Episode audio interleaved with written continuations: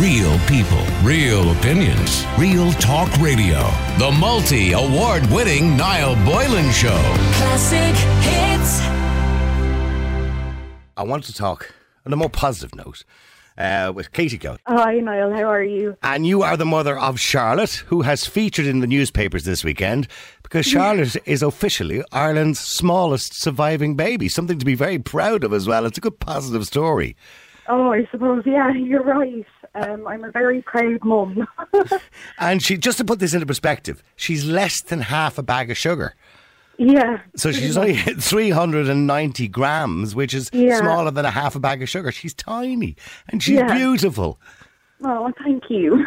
Okay, but explain to us now, she has something which doctors really don't understand. I'm going to try and pronounce this, but it's chronic histiocytic intervallicitis. Is that That's exactly it. Yeah, right, okay. Intervallicitis. Yeah. And explain to me what that is, or why, how that actually affects an unborn child or the born child. So Charlotte doesn't actually have the condition. My body creates the condition, shall we say. So it's actually like a placental disease. Okay. So basically the placenta ends its life before it should. It decides, no, not working anymore. And as a result, the baby starts to stop growing. Okay, so the baby doesn't develop as quickly as it should. So in other words, it's not feeding the baby anymore. Pretty much, yeah. Right, and at what stage in the pregnancy did you know this?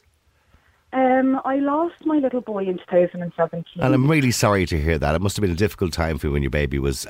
I know we still use the word stillborn, but asleep is the word they use now, which I suppose is a nicer way of saying it. And that must have been very difficult for you and your partner at the time. It was, but you know what? He got us to where we are with Charlotte. Mm-hmm.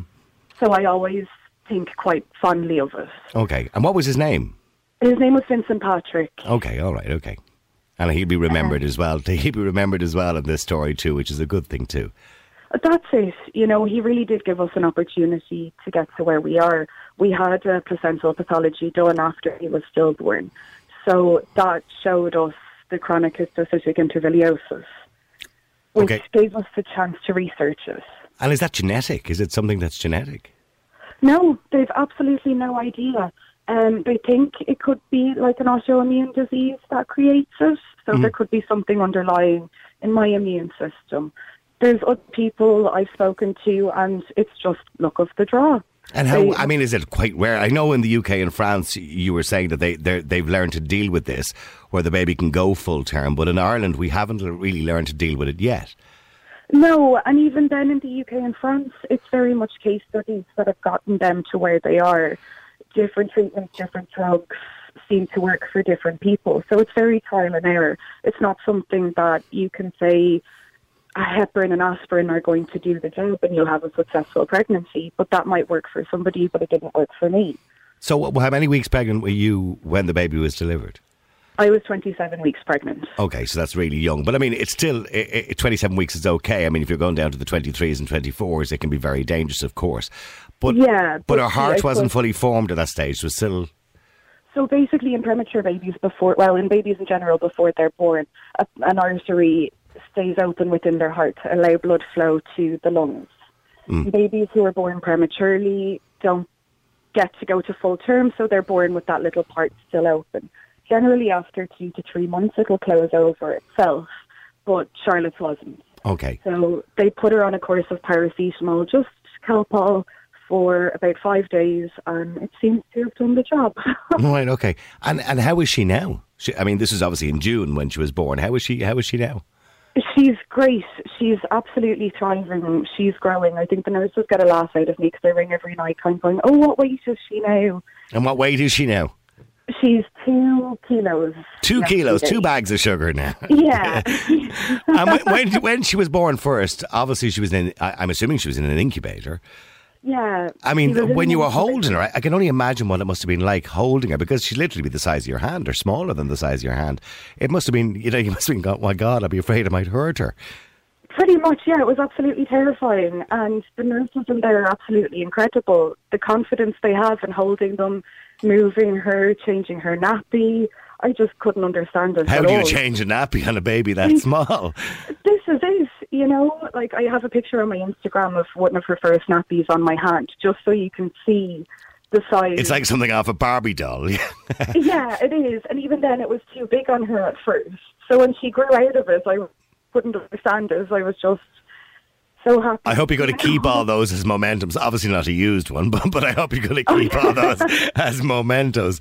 And I mean, of course, when she gets older and grows up, she'll now know that she's a record breaker, so to speak, which is something as well, which is a very positive part of the story, that she officially goes down as the smallest baby in the country. But this is it, you know. There was the fear around it at the time, not knowing if she was going to survive, what way things were going to happen, and she really has defeated the odds. Yeah, and you must have been terrified at that time when they were delivering her 27 weeks. It must have been a terrifying, moment for you. Yeah, to be honest, it all happened so quickly. I think even on the pregnancy, I was quite guarded for the whole duration of it, out of fear that we'd end up with a loss again. Mm-hmm. I suppose it's something that I probably should have relaxed more about at the time. Yeah. I suppose your mind takes over. And what's it like for you? Because you live in Arklow, of course, and she was born in Holles Street, so she's still there, obviously. She hasn't been discharged yet. So you're up and down like a yo-yo. Yeah, I am. So between for at the moment, I'm doing that every 3 hours. So I generally, the bus is the cheapest option, if I'm honest. Okay. The parking in Dublin City is absolutely crazy. It's pointless, yeah. Especially when you're in for maybe 5 to 8 hours a day. Mm. So it all adds up quite quickly. So, and the same with lunches as well. Like, I try do a shop, but like life at home just doesn't exist anymore. So I just get the bus up. I mean, it must be really hard for you to leave the hospital as well without her every day, because you're dying to get her out of the hospital, I imagine. Yeah, I am. I'm itching to get her home. But I suppose leaving her in the hospital has gotten easier as time's gone on. Now, the first night we left, we got as far as Donnybrook, and I burst into tears. And Ted looked at me, and he was like, "What's wrong?" And I was like, "It's the furthest I've ever been away from her. I want to bring her home." Yeah. Yeah, I can imagine. Yeah. And you were upset and the hormones were everywhere as well. Exactly. Into the market. So when do you think she might get discharged? I really don't know. They say they give you about 48 hours to be going home. They have to be at least 2.2 kilograms. Then they have to be breathing well and feeding well. So we're still on oxygen support at the moment. She's on high flow on one of the lowest settings. We actually tried her without oxygen yesterday for 3 hours, and she managed really well. But it's trying to combine everything. So she's working really hard when she's being introduced to these things, so she's burning a lot of calories. And did I read this right? Because, of course, you didn't have 26 weeks worked before Charlotte was born, you don't actually qualify for maternity leave.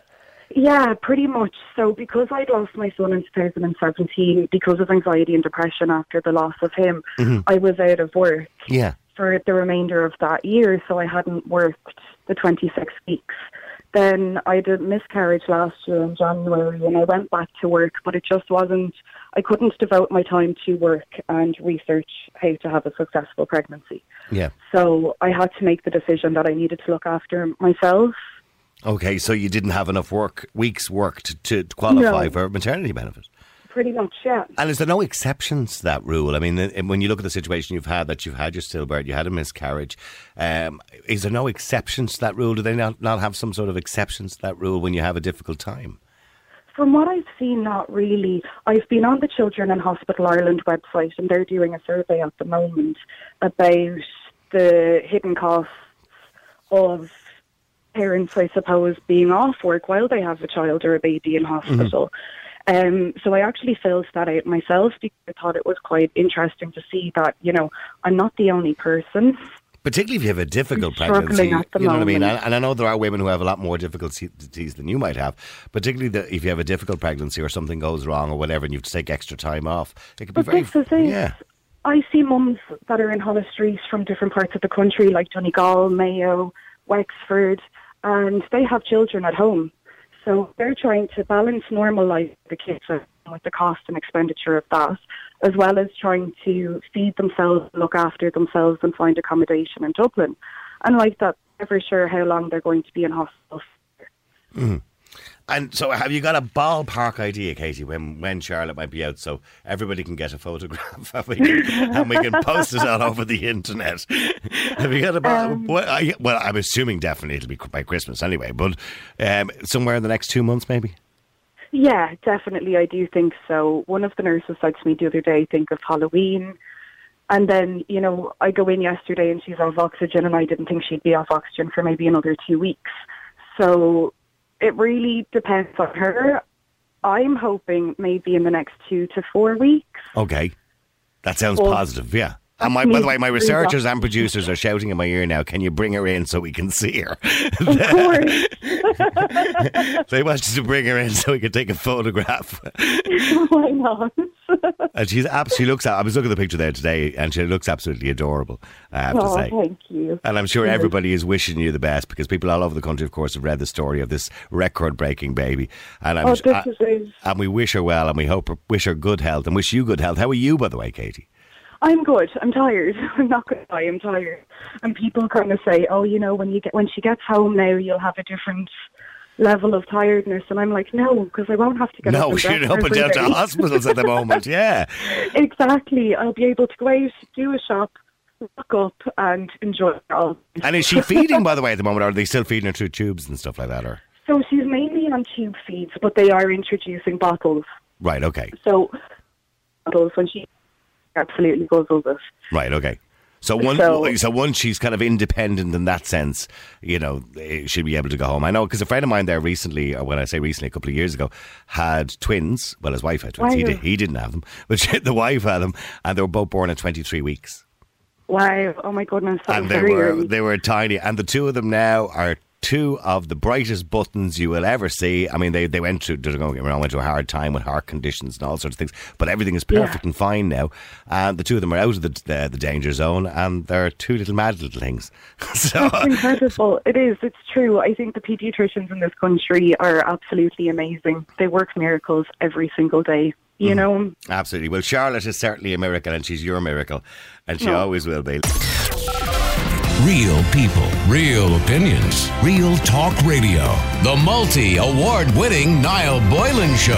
Classic hits.